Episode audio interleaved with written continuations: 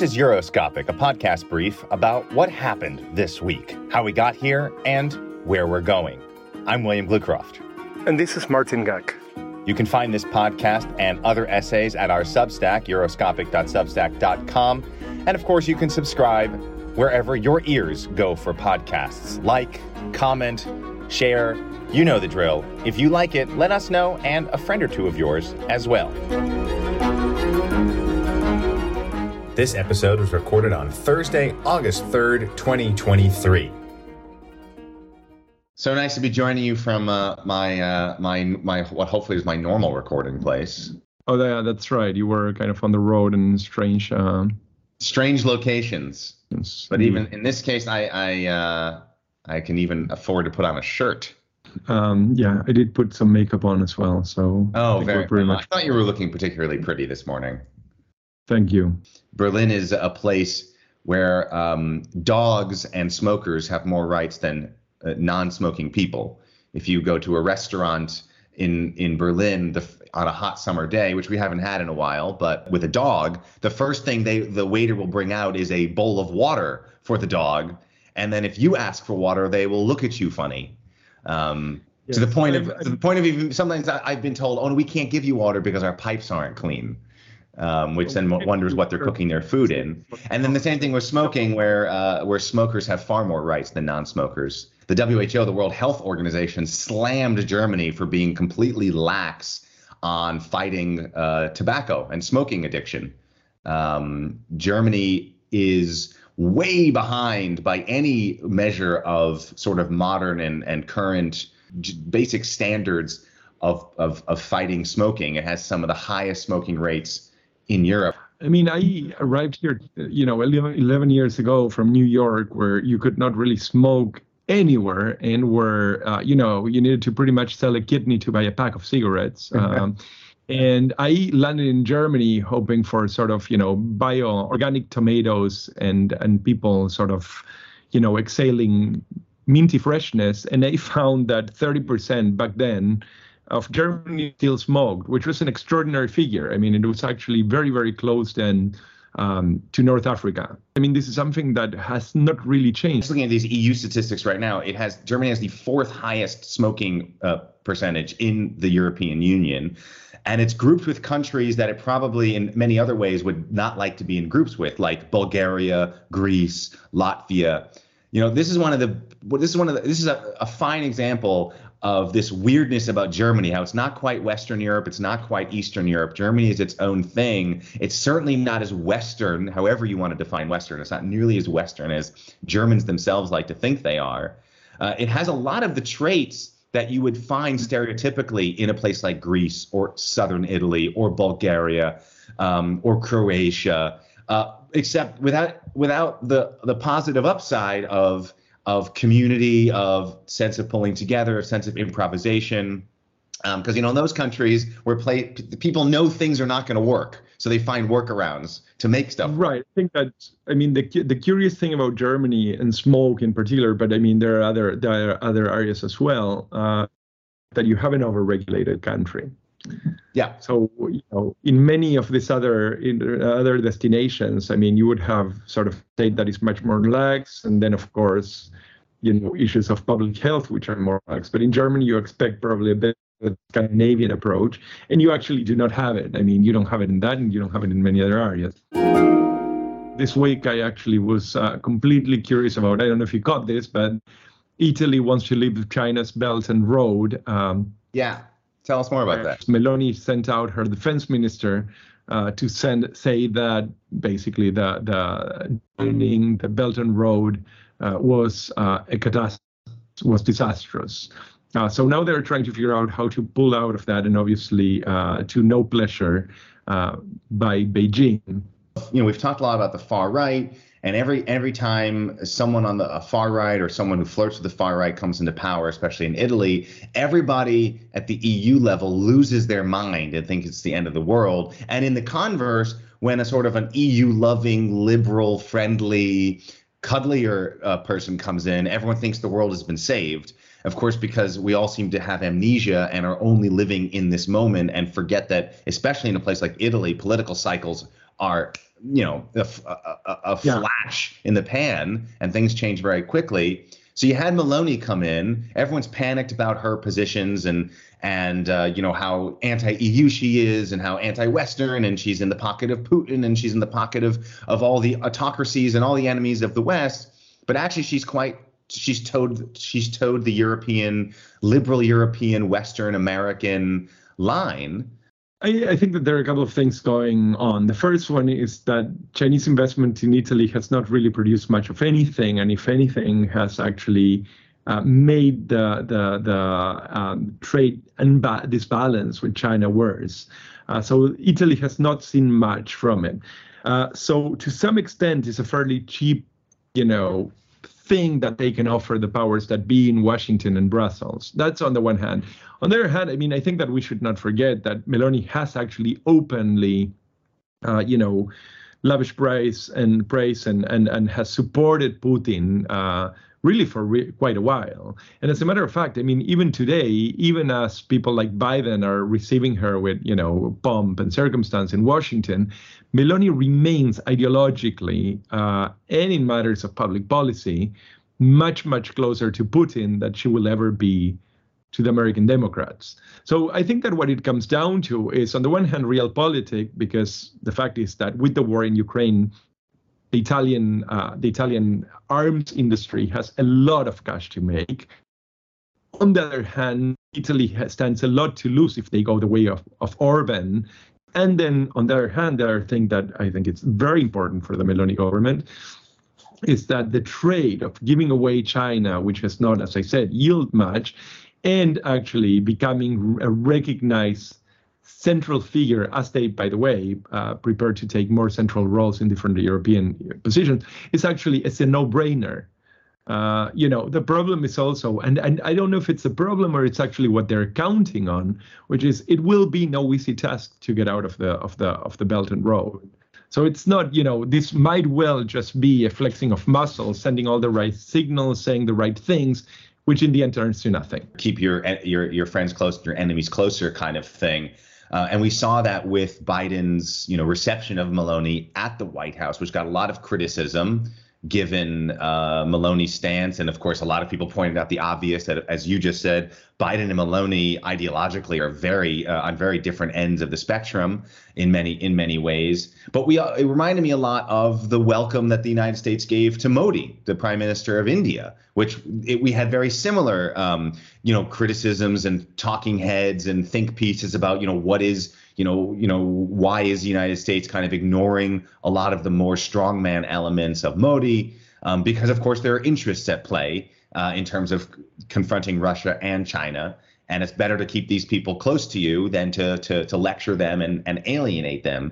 I think that the problem is that the right in Italy as a right elsewhere. I mean, if you look at the UK, if you look at the US even, first of all, they are very good at playing the long game. And keep in mind that they're all playing from the same, now they're all playing from the same playbook.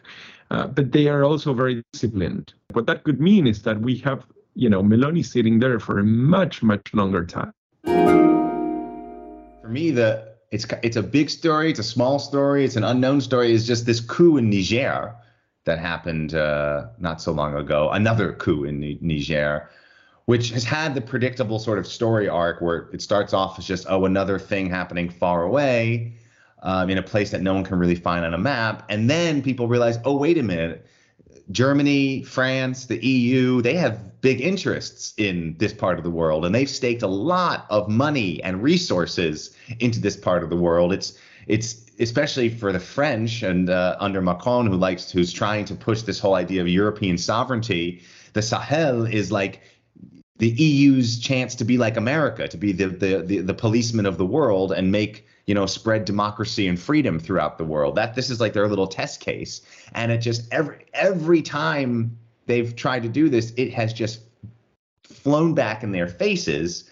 They, first by trying in Mali, and then Mali got overrun by Russian interests and Wagner troops, and the, they became the, the European powers there became persona non grata after I don't know how many coups, and then so then there was a big announcement. Okay, well we've given up on Mali. We're going to move over to Niger because Niger is stable and there's a democratically elected government, uh, and we can trust them. They're a, a, a, the the Germans even said in a big you know, a big show, a big press show back in April when both the defense minister and the development minister went there uh, to show that Germany means business on the international scale, um, that they are a reliable partner. And of course, a few months later, you have this coup, and it's still sort of bubbling, and things are not settled, and we don't know where it's going to go yet.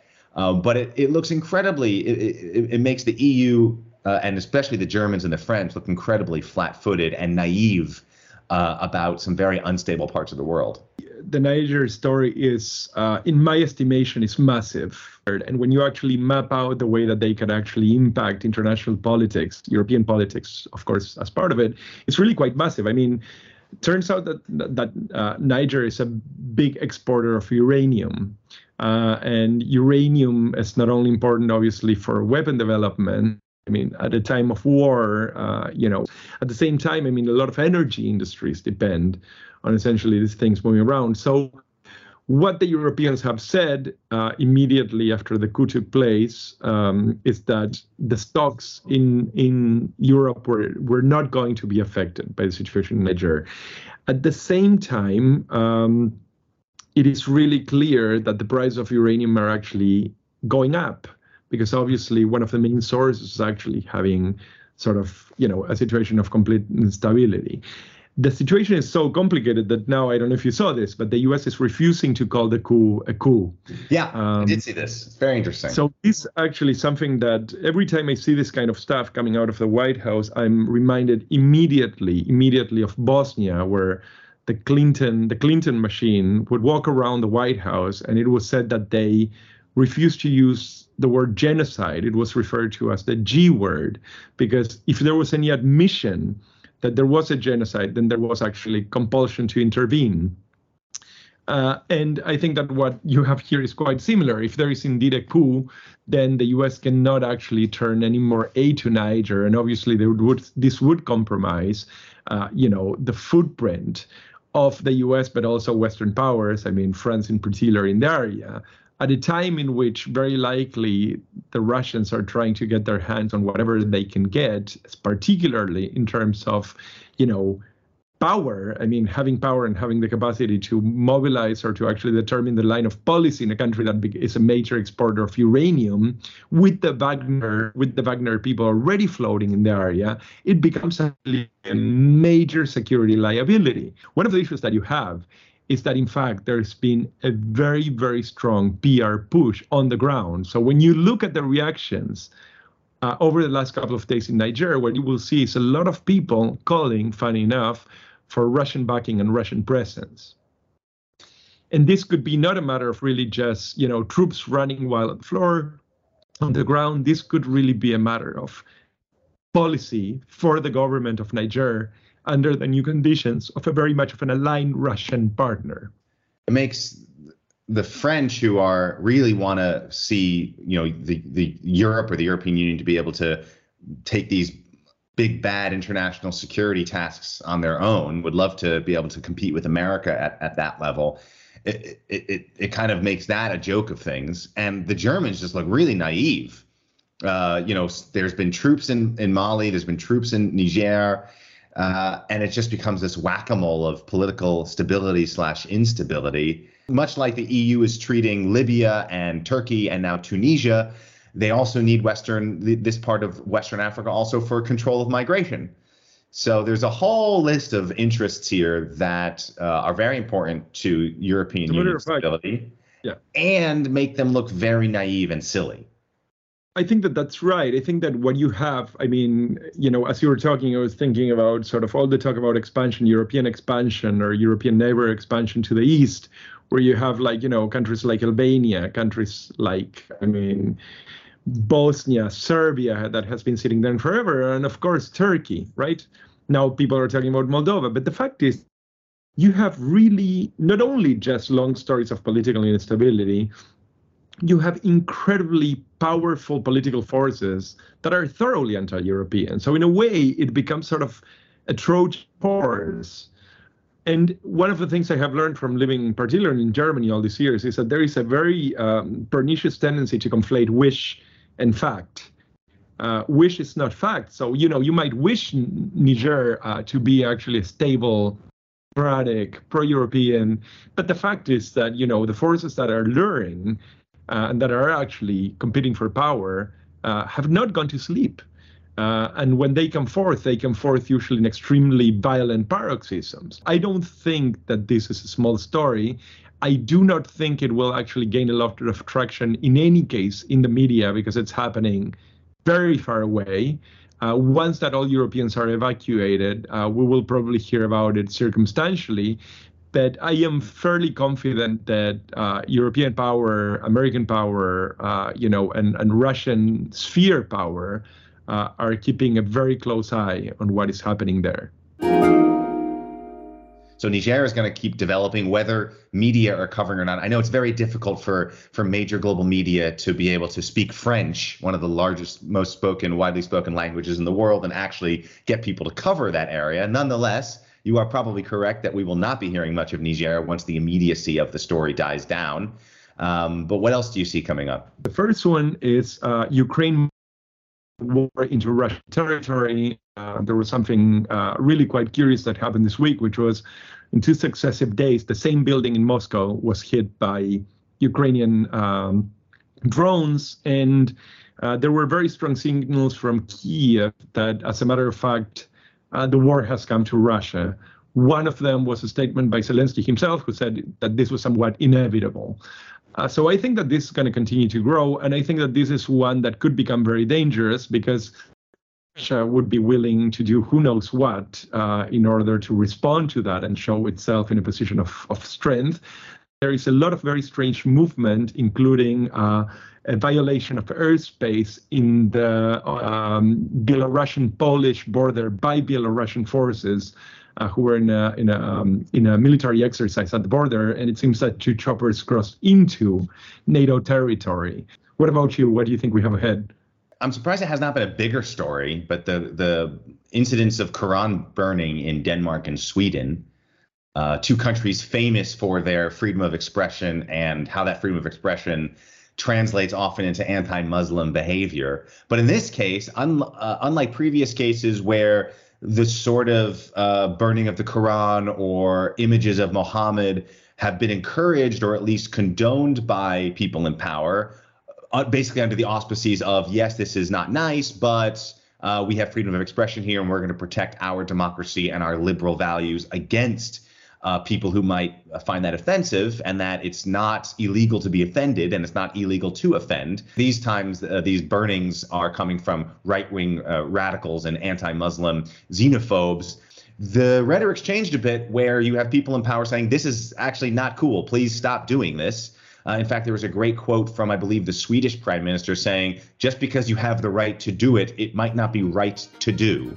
And I'm just, I'll be curious to see if there's any developments further into next week, if there's backlash more than we've seen from Muslim communities, both within the uh, within Europe and also um, in the Middle East, for example. We've seen some, uh, you know, demonstrations outside embassies and things, but nothing, fortunately, nothing uh, too too dangerous yet. But uh, we'll have to see how that uh, further develops in the week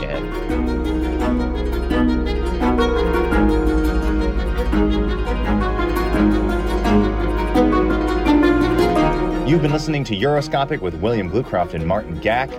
Written by us, produced by us, and edited by me. If you liked what you heard, like us, subscribe to us, leave us a comment, tell us what you think, and share us with a friend. You can find us at Substack, that's euroscopic.substack.com, and our podcast wherever podcasts are heard. Thanks so much for listening, and we'll catch you next week.